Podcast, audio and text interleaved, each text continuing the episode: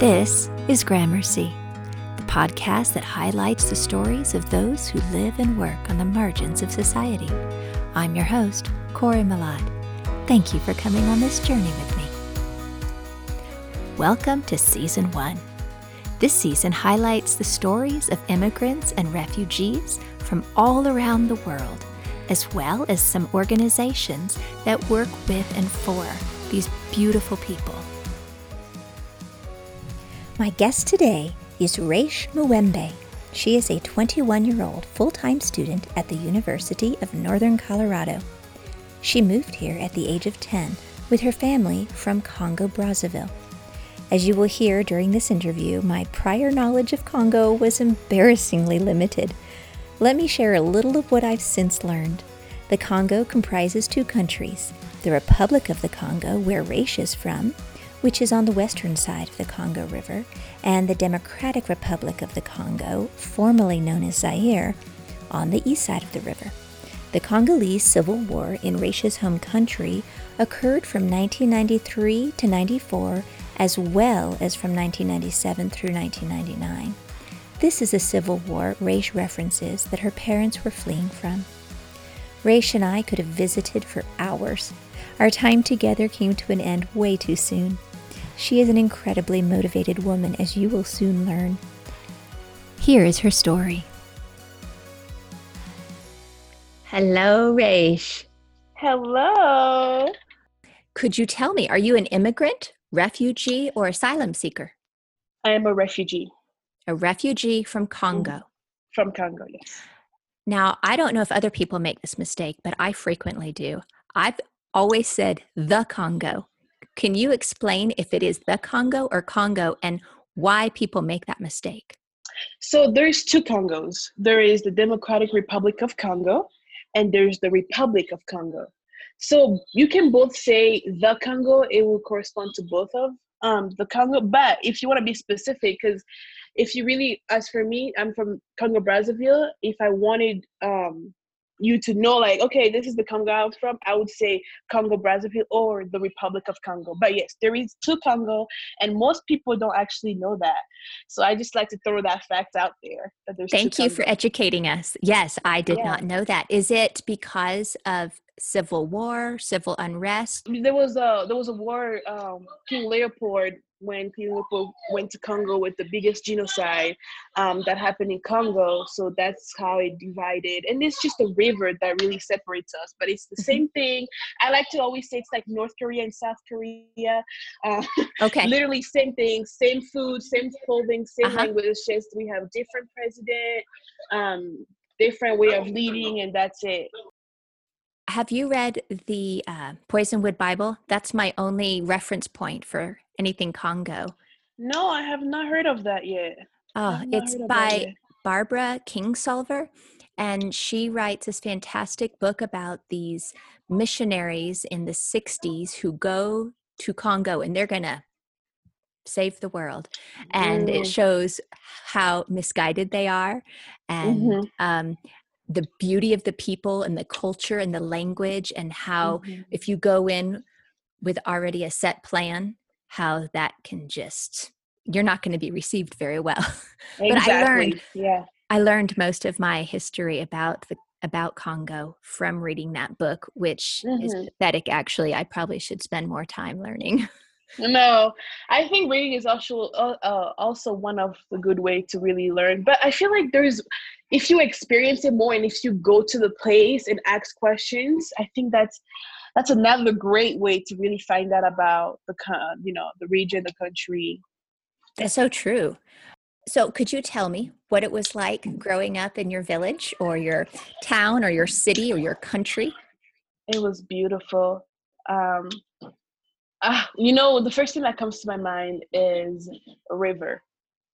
Because every it no matter what no matter the day no matter the the weather we always go to the river. That's where we shower. That's where we fetch water to wash our clothes. That's where we fetch water to um, wash the dishes.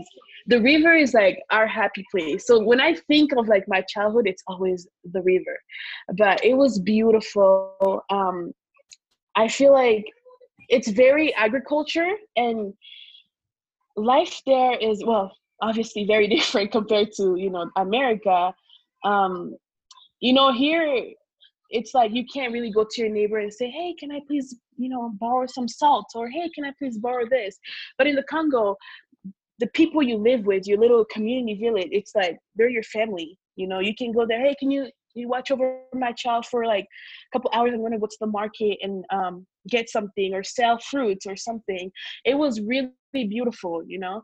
Um, i'm sold now, you're making me yeah. want to go there you should visit you should definitely visit yes but now it's like i don't know you really can't do that um, and i don't know when i think of the car like when i think about my country it was pure happiness. We didn't have a lot. We really did not have a lot.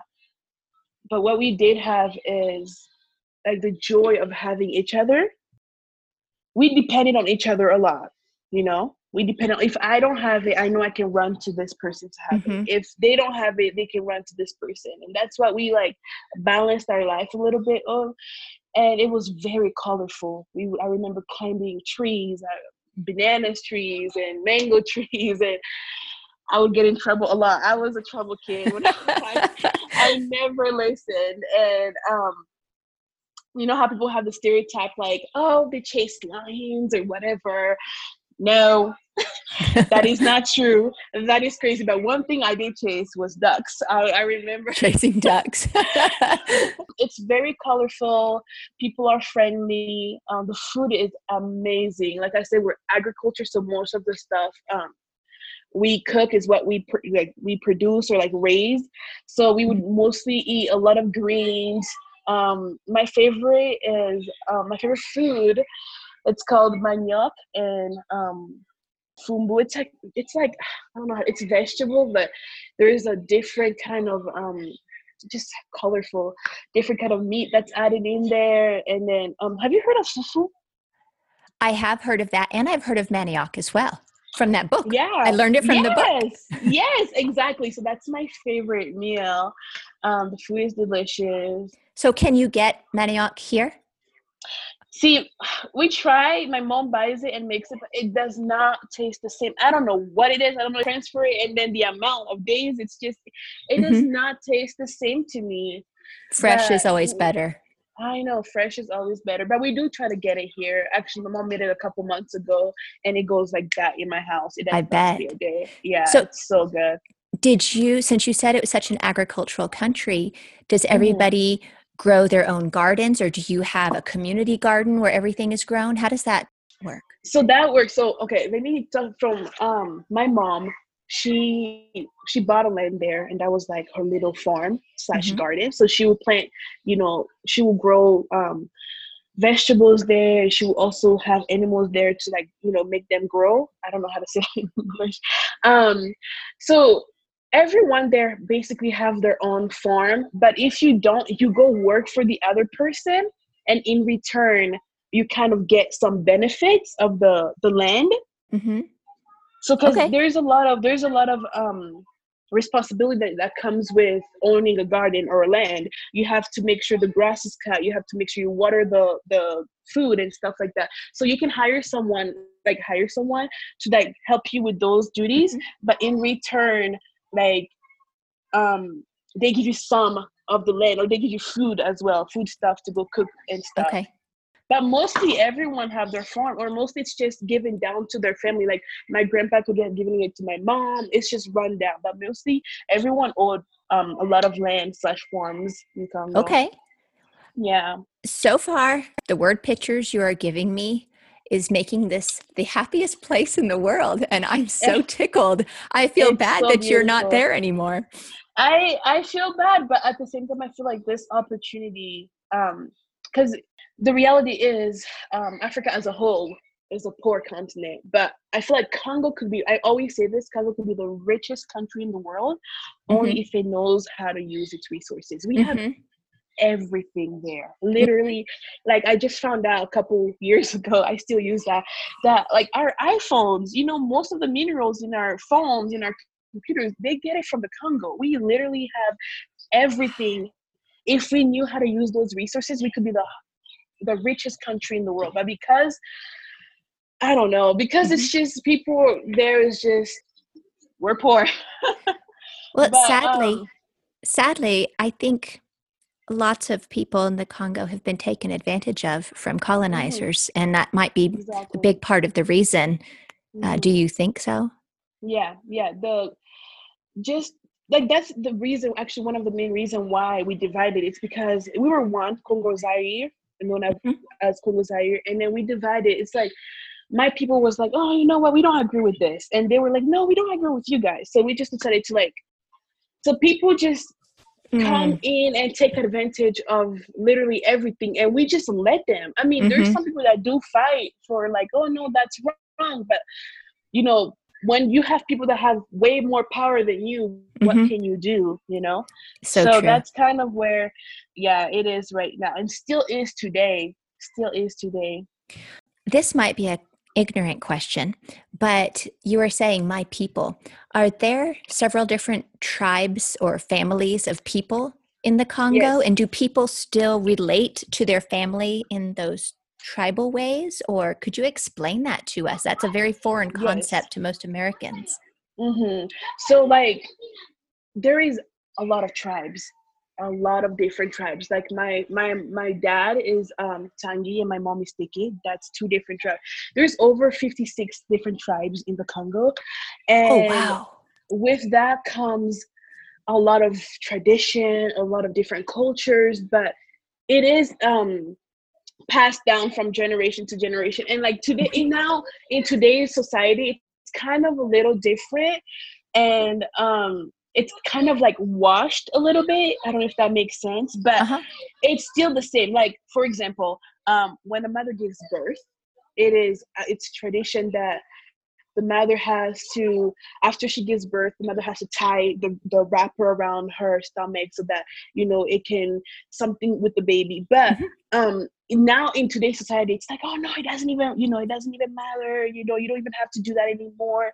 And then there's really a, there's a lot of different um things that are that gets passed down and um traditions. So there's a lot. And those tribes are like in those tribes we have people that are like kings and people that are mm-hmm. how do you call it in english mm, like village rulers mm-hmm. like those that have the final say in the mm-hmm. village or in the tribe we have a okay. lot of those um yeah there's a lot of tribes a lot with that comes a lot of i just knowledge you know yes a lot of knowledge that even people like um teenagers my age from my country don't even know. Like mm-hmm. when you listen to it, I, I recently talked to my grandma last or yesterday or two days ago, and she just kept giving me knowledge. And there was some because you speak in um, you have to like unscramble it. Um, how do you call that? Oh, um, um like in a riddle. Yeah, you speak in riddles, so you don't really understand what they're trying to say, but you're like, I get it my dad has he's been telling me like oh um how does he say it's in french it's like a a cow does not walk behind with like looking at his tail or something. Basically it's like when you move forward don't look. You know like they speak in riddles and you're trying to figure out. So with that comes a lot of knowledge. You learn a lot. I love that. Those are like um, metaphors or metaphor, yeah, mm-hmm. or like parables, small stories that exactly. have a huge impact exactly. that the listener has to draw their own meaning from. It's not a direct exactly. speech, it's indirect. And those metaphors are usually short, Corey. They're so short, but like the message behind it leaves you thinking like, wow, like that's that has a lot of knowledge, you know? Like I feel like that's even one if you ask any African kids, like growing up in an African home, how is it for you? They're gonna be like, my parents never tell me anything straight. It's always, it's always in metaphors or you know, it's just, it's like I love that though. That really is beautiful. I think that yeah. is, especially that, when they're mad at you. now it probably isn't fun when they're mad at you. You probably no, want them to speak straight then. exactly. But I love, I love the idea that they respect you enough to think that you mm-hmm. can come up with your own understanding of what they're saying. Exactly. That's so yes. wise. Yes. Like you said, the knowledge that they're passing down. And I, it sounds like that there is a lot of respect for elders Mhm. for the older Oh, yeah. generation?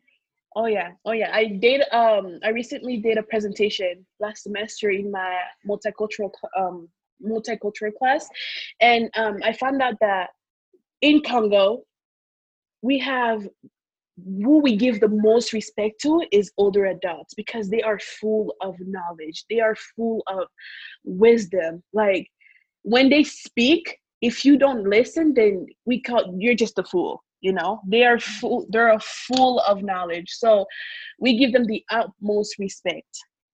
If we could adopt anything from you guys, I wish we could adopt that. That is so important. I think we've lost that here in the States. Yeah. When I came to America, I remember because uh, when I came, I will tell you maybe a story. If Oh, please have do. Time for that. But Yes. when I came to America, I remember um, I came here when I was 10 years old. I went to a public school, very diverse, very, very diverse. Most of the people there were from, you know, Asia, Africa, very diverse.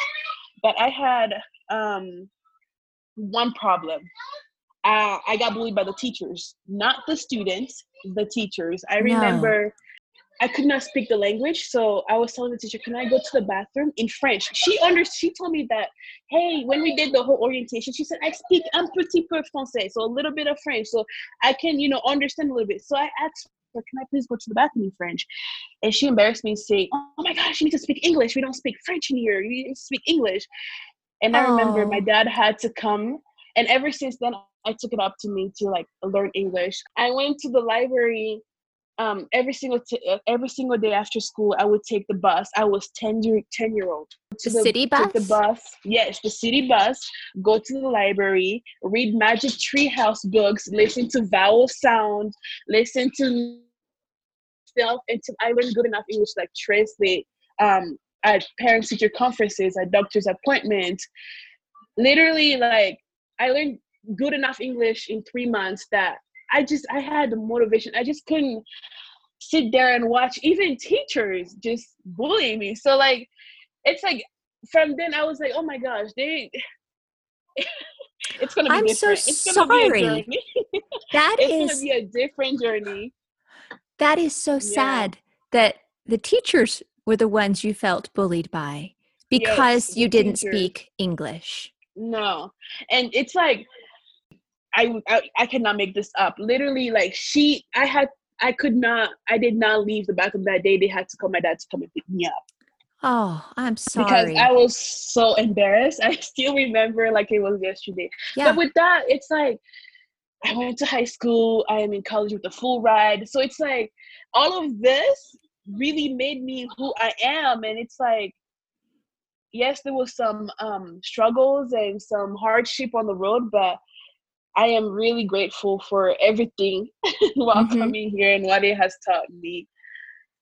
the hardship or the struggle that felt bad at the time you're saying was Mm-hmm. actually a good thing later on down the road because it forced you to pick up the language faster Not even that, like my self esteem when I came in, because when you come here, you don't know the dress code. You don't know anything. You come here with your your traditional clothes and you know shoes that looks different some from someone, hair tie that looks different from someone else's. Mhm. So it built my self esteem low in the beginning. So I was like, oh my gosh, I look different. But when I started learning English and like I started finding myself, it, it's really it's really um it's sad to say as a 10 year old I started, you know, finding myself, but it's really when I had to force myself to grow up fast because I realized like my parents still today my mom can really speak english good enough you know? So i'm still the one you know i'm yeah still till today she my mom speaks more than six languages. She speaks french she speaks lingala she speaks a lot of language but english is the only language she cannot get through. I do not blame her. It is so hard. Yes it is. How so many do you speak Raish? i speak four. Four what are i they speak four actually i'm gonna take the other one because i only understand i speak three I speak English. I speak English, Kikongo, and um, French.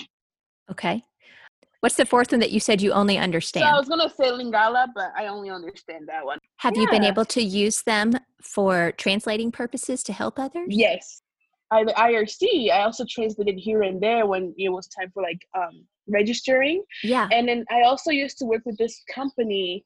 I totally forgot where they were called, but I used to drive from like Denver to Greeley to like translate a doctor's appointment. I would literally have to be there physically with the client Wow. and like translate for them. So I did that for a couple of months, but I realized it was like a lot of like gas and a lot of mileage on my car and it wasn't really paying that well and i was Uh-huh. in school for my defense I, I love i love doing it but it was a lot i was in school and also doing irc and i was Mhm. like i'm gonna keep you know take it down Wow. Raish, I'm already so impressed, and we haven't even gotten halfway there. I mean, I'm on like question number two.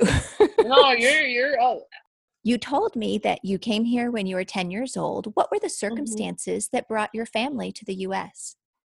So my family and I during the war in Congo, my dad applied for um, his um, refugee status. So the war would be one. Um, Poverty, a lot of um, just diseases going on. I would definitely say the war and like poverty has it's definitely the main Mhm. um, reason or circumstances why we had to um, move or apply for the status. Was your dad um, in the war? My dad was yes, like like what- it happened when he was there, but um, I remember they ran away. That's when they migrated to Gabon for a few years. Did you have to deal with Mhm. anxiety, or was it kind of just an adventure because you're a child and you don't know any different Oh no, I had to live through anxiety. I did not I did not know French, and the main language that was spoken there, um, that's that they speak there is French. So imagine I speak Kikongo, so I go to Gabon and same thing again, like getting bullied because I don't speak French, saying a word in Kikongo, and they're like, "Oh no, you said that wrong," and then going to school, and th- that's Africa. They don't care. At least in America, they would probably like report a teacher or you know do this or you know but in africa they don't care. If somebody bully you call your mom what it what are they gonna do? Nothing. So i had it was a lot. I did not know anyone. I was directly put into kindergarten and have to learn how to read how to write um Wow. was working so we had to find somebody to babysit after they were done you know after they were done from work so they could come and get me it was a lot but thankfully my mom had um my dad had family there so we kind of like worked with that a little bit but it was still a lot especially i think for my parents because moving you know leaving your parents and everything that you know to another country it was Mhm. a lot it was a lot Did your parents already speak French? Yes yeah Okay. hmm And Mhm. um, when you apply for refugee status, do you do that through the UNHCR? Do you apply directly to an embassy? Do you apply to this country you want so to we did it to? we did it through the unhcr Okay. we did it and the great thing is you know how some um well i don't know if you know but there's some people that have to stay in like refugee camps hmm we we didn't have to do that thankfully so what Lucky we you. I know what we did is my dad applied for the status um in congo and then as i said we migrated to gabon so we lived there my whole life so i am from congo but i i grew up in gabon Okay. and in Gabon, so they said that okay, another story coming up. But in Gabon, um, he lost um his um they said they lost his file. So we almost did not come to America Oh, because no. they said they lost his file.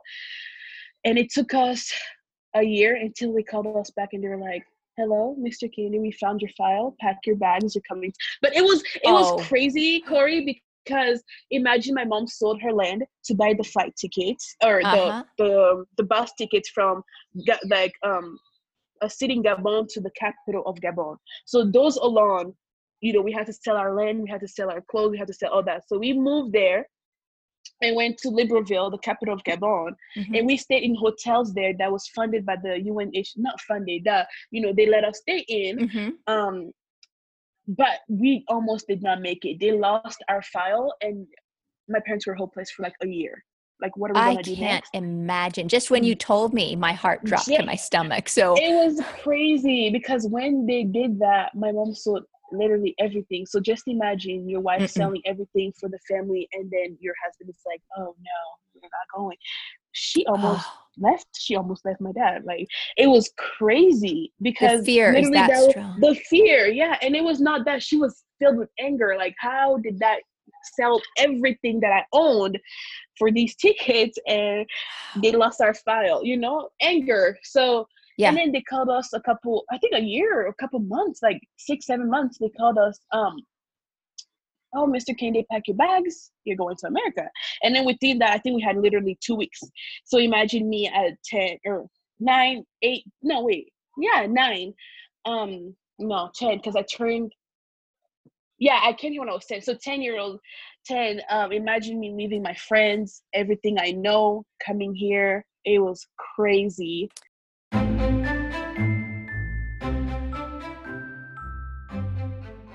Today's podcast is brought to you by the Immigrant and Refugee Center of Northern Colorado, making Northern Colorado a home for all who live here. Whatever circumstances brought you to Northern Colorado, we are so glad you're here now. IRC NOCO is here to help you find your way. We want to be the doorway through which cross cultural sharing and experiences occur. Whether you are new to this area or you are a part of the receiving community, we want to be your resource for information and services related to moving our community forward together. Through information sharing, dialogue, and events where we can all come together as one, we are investing into our shared prosperity. Empower, connect, advocate. Learn more at www.ircnoco.org.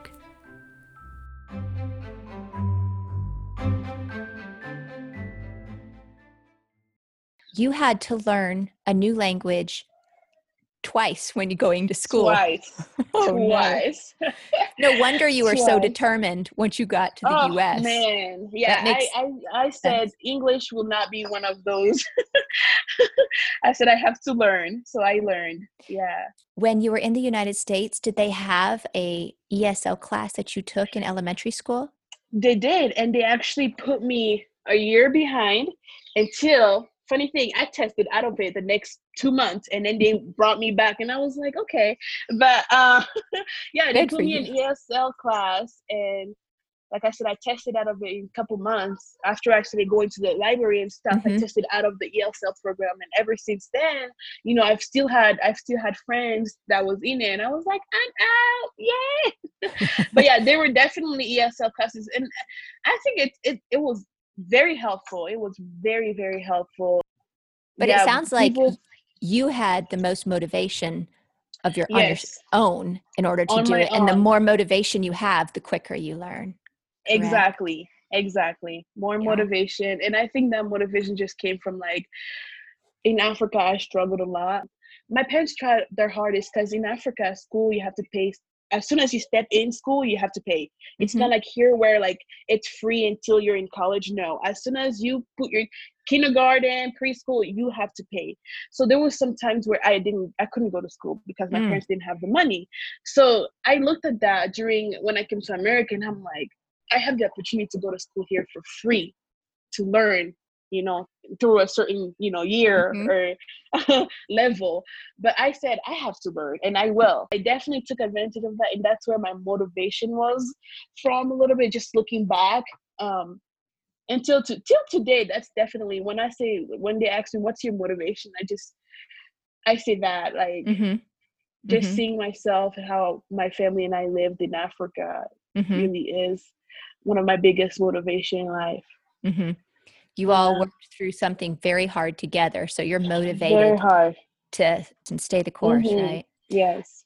When you got the information from UNHCR that mm-hmm. your visas had been approved you're going to the USA what was your family's reaction? How did you guys respond to the news?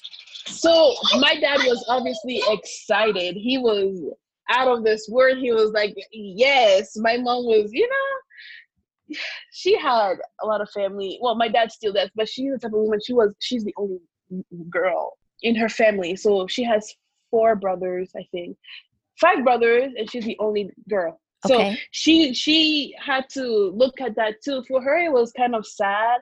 For me, I was like, America, yes, I'm going.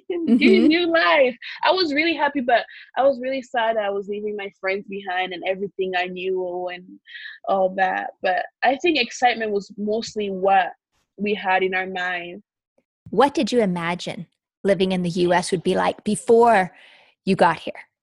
I thought living in the US would be like, you know, Alice in Wonderland, how she's like, there's candy everywhere and all that. I thought it was gonna be magical. I thought it was gonna there was gonna be snow every day.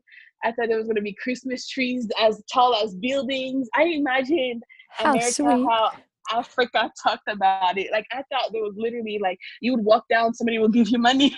How sweet. I love that innocent view. I just thought it was gonna be this beautiful where everybody just love each other, where there's opportunities everywhere where like black people will also have people of black color will also have you know same equal opportunities as everyone else. I thought mm-hmm. america would be the land of the free as it says it is, and mm-hmm. land of equality and whatever. That's really what i thought What has it been like? What was it like the immediate days following your arrival in the States? Did you come directly to, uh, well, I'm sure you probably flew into either New York yeah new york Okay. mhm, flew and then to New York. Denver? and then to Denver. Yes, once we got to Denver, we um since we're part well not partnered up. They the UNHCR has um community partners, so they have an organi- organization here. It's like the IRC basically, but um they have volunteers that can go and get you at the airport, bring you to your house, and make sure you're comfortable. And those volunteers can choose to stay in your life. And my our our um, volunteer, she's like our grandma now. Her name is Terry Awesome. and she's still in our life. And I remember once we landed, she brought me a coloring book. She brought me chocolate, and I remember it was around Christmas time, like Jan. Yeah, it was like around. No, we came here February, so it was like you know where Christmas thing we're going into. They were cheap a little bit, so she brought us coloring books. She brought us chocolate. She brought us a sweater. Um, I remember when she, you know, we got in the car, there was snow. So I was like, that's a good start. I thought there would be then the Christmas trees. I know I didn't. I saw Christmas tree actually at the DIA. I remember. So there was snow, and then we got into the car. She dropped us off, and we saw our apartment. And imagine, so in Africa we used to live in, you know, when they say mud houses, that's not what we used to live. We used to. It was. It was houses, but it was good enough. So I come Mhm. here and I see this beautiful apartment decorated, and there's already couches and TV. You know, there's already stove, and we used to cook outside in Africa. And I'm like, uh huh. we even have a fridge literally and Wow. our bed is made and everything so it Yeah. was really beautiful it was really nice. And then once we got here the next day she came and picked us up. She brought us to target. Um, she got us some out of her money like out of her pocket money like Mhm. got us some clothes. I had my first hot dog like she bought me my first hot dog and like first coke. I remember uh, she let us choose whatever we wanted at target. Was like, What an amazing woman. Did she volunteer with Lutheran Family Services? No, it was a, a, a, place in Denver. It's a community organization in Denver. I think Oh. it's the, called the ACC. Oh, okay. Yeah, I'm ACC. familiar with that. Okay. Yeah. So Yeah. she she she was volunteering there, and she's. I think she said she our she was our we were her last family. So she did three families, and we were her last one. Because she's That's very old. She's in her she's in her um 70s right now. Not too old, but you know she's um in a place where she doesn't want to really put herself out there right now. She she's just home with her husband and stuff. Mhm. Um, I love that there's people who are genuine. They genuinely care for immigrants and refugees who come to the Mhm. states, and they devote a huge chunk of time to Mhm. making Yeah. making life better and making life welcoming for people. And I'm glad Mhm. you had a positive experience with that. And she was the one that actually registered me. She went to school with me and my dad and registered my brothers and I and everything. She literally did things that she wasn't even supposed to do. I think she was supposed to just drop us at our house and like stop, but she Mhm. kept going. She went a mile on. She dropped, um, registered us into school, brought us to doctor's appointment. What a difference volunteers make, Mhm. right? Oh yeah, a lot, a lot. Wow. Yeah. What was the hardest thing about coming here? You mentioned that you were excited with the new apartment and all the cool things and the refrigerator and the stove. But once the dust settled, did you were you kind of sad that oh, but my grandparents Mhm. aren't here or oh, Yeah. I'm not going to have or see this again? Yeah, I think for me, my brothers, I have two twin brothers. Well, I have three brothers now, but I have two twin brothers. So when we first got here, they had each other. They would play, and we weren't really allowed to play with boys, you know. Mhm. so um, they were they had each other, and I would look at the window every day and see little girls play with their scooters or like ride their bikes, and I'm like, I miss my friends. So I think uh, it was really hard because I didn't have anyone. I didn't have anyone, and I was my parents had to, you know, start looking for a job or go to like job um, prep or things Mhm. like that, you know. So it was really hard. It was really hard. So you're quite lonely. Yeah, very lonely. So you've mentioned that you are a student. You go to the University of Northern Colorado. What is Mhm. your major and when do you plan to graduate?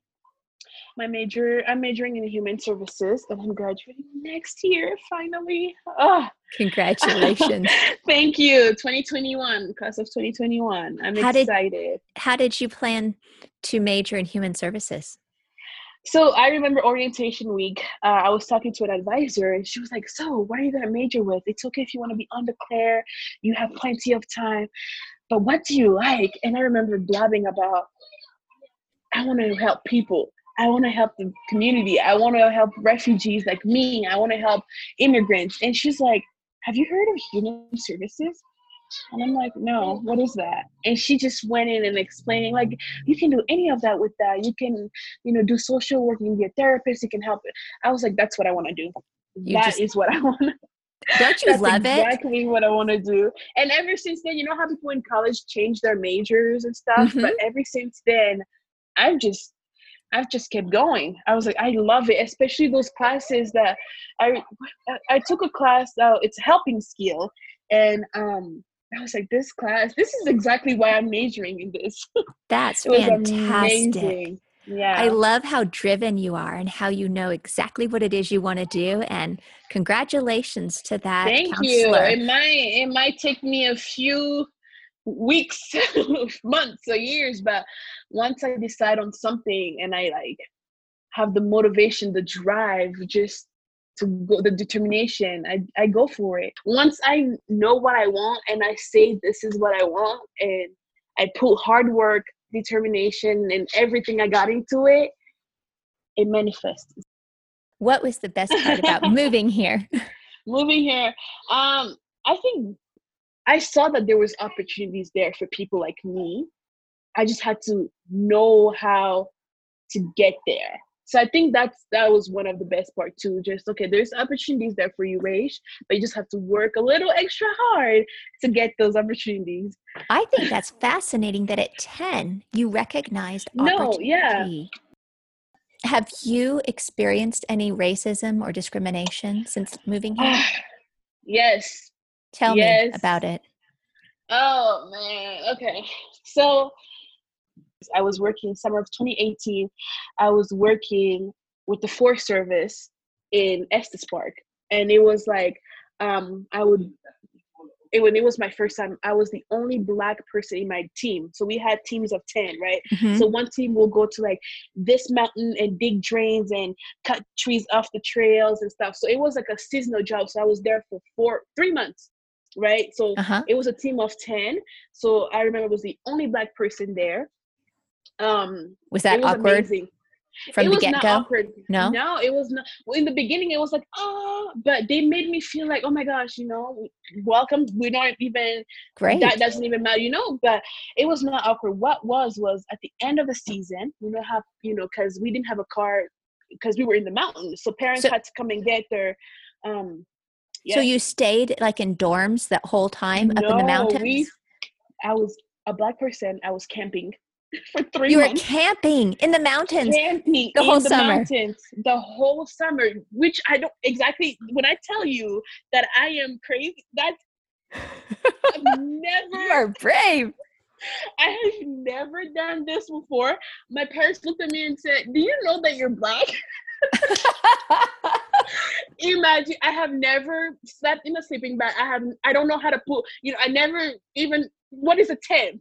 What is a sleeping bag? What is a you know, never. Oh, so I said, I'm gonna do it. And those I'm telling you, Corey, those mountains were like 14ers. They were like huge mountains that mm-hmm. we had I had to sleep there, climb like four miles, and then you know, hike there until we get to the top. So we did not come down until the weekend. So we were there for one week, you know, go down to take a shower and then we come back up again or leave, you know, if we don't finish that work, we would stay there for like two weeks until we come down again, you know, shower for, you know, because our day off was Saturday and Sunday, um, do whatever you want. You could come and visit your family or whatever, and then go back again in the mm-hmm. mountains. Anyways, at the end of the season, since we didn't have vehicles, some of us didn't have vehicles, so I fair like people flew in like from Wisconsin or you know Nebraska or whatever just to come for the seasonal job. So at the end of the season, um, my teammate parent they lived in Wisconsin. They came and picked her up right? And I remember we were saying bye to each other. So my my um because my boyfriend at the time were the one that was gonna come and pick me up. So I remember he was not there yet. So we were just sitting in a fire circle and like, you know, telling jokes. And my teammate mother had the audacity to ask me, so so because she asked me where are you from i told her oh you know what i'm from denver but i'm originally from you know congo and she's like when are you going back to your country? And it wasn't even in a tone where like, oh my gosh, when are you gonna go visit again? Or have you been back? It was literally like, when are you gonna go back to your country? Oh. Corey, I I froze. My whole body froze. My face just dropped. I didn't even know what to respond. And the worst yeah. thing is my teammate did not say anything.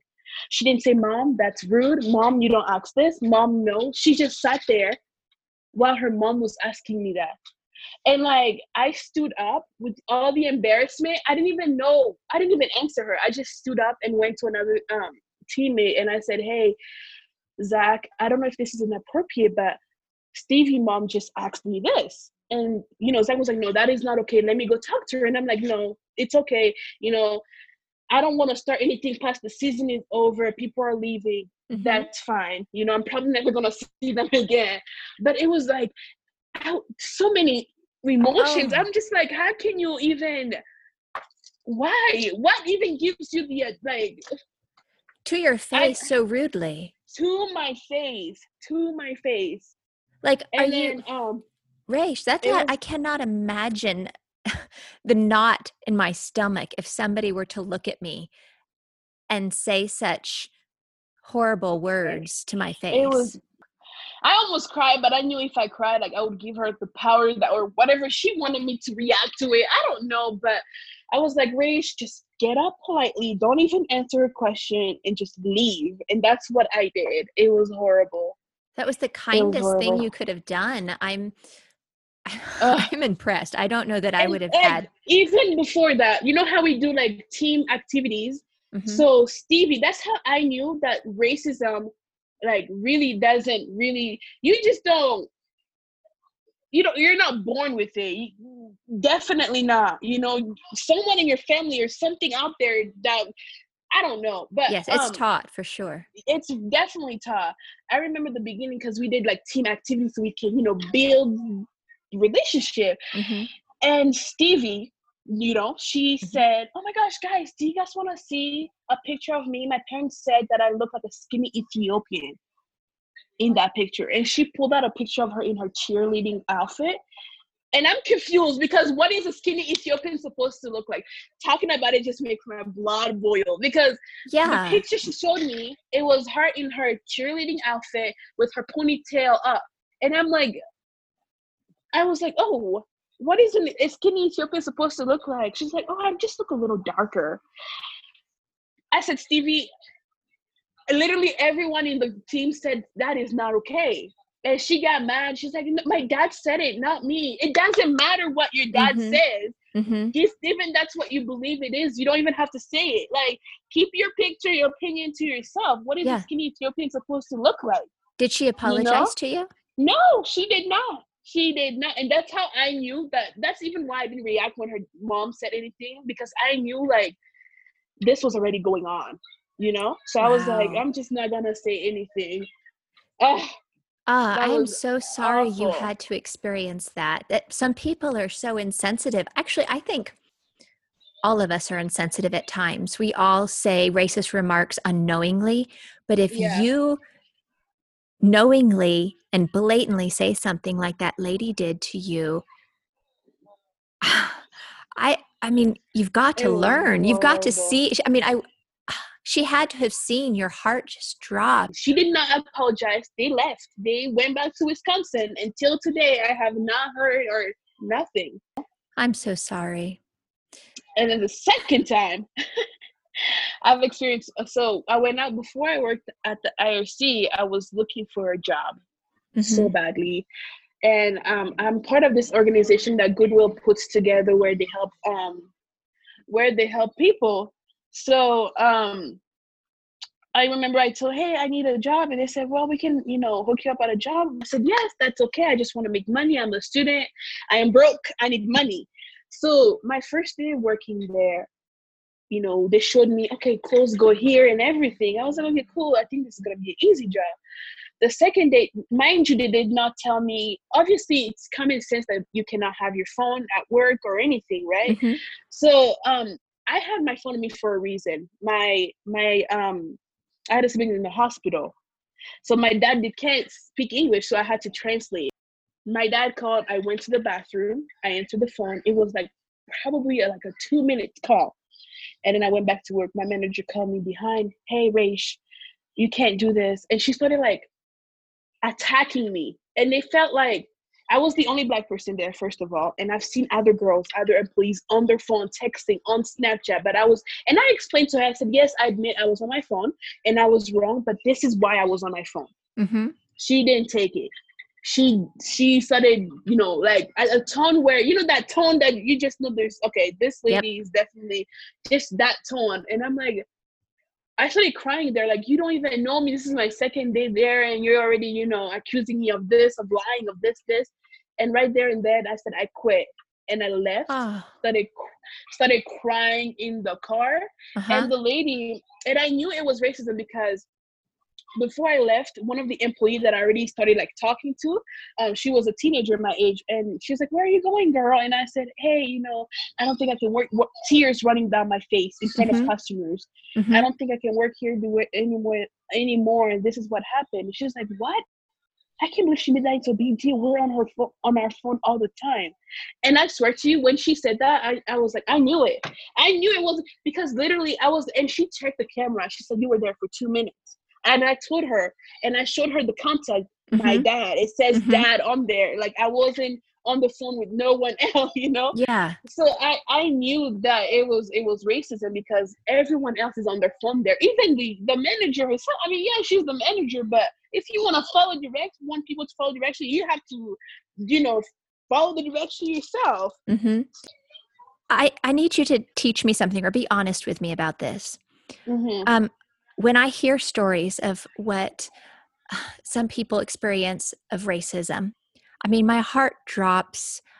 It, I feel horrible. I want to say I'm sorry, but I'm sorry sounds so so small. It doesn't sound enough mm-hmm. to show the convey the depth of your emotion that you the compassion that you're feeling for another. Is there something that would be you would like to hear better or just what what can what can people like me do to show the depth of our compassion for when you explain stories like this to us and just saying oh i'm sorry that sucks like that yeah. that doesn't seem enough you know even talking about this whole thing it's giving me chills because i don't think there's there's no i don't even see like racism is something that I, I still can't wrap my mind around. I've heard I'm sorry, and like you said, I, it's not enough because mm-hmm. although it's not you that has, you know, but it's like it's still oh, it's sorry. systemic. no, it's, it's okay. exactly. And it's and it's something horrible for me to even say and admit, but I get scared you know mm-hmm. i get really scared especially when i'm around people that are different from me white people you know mm-hmm. i get scared what if this person is racist or what if mm-hmm. this this this this? And it's like i know i shouldn't think that everyone is racist because i've had one experience with this type of you know? But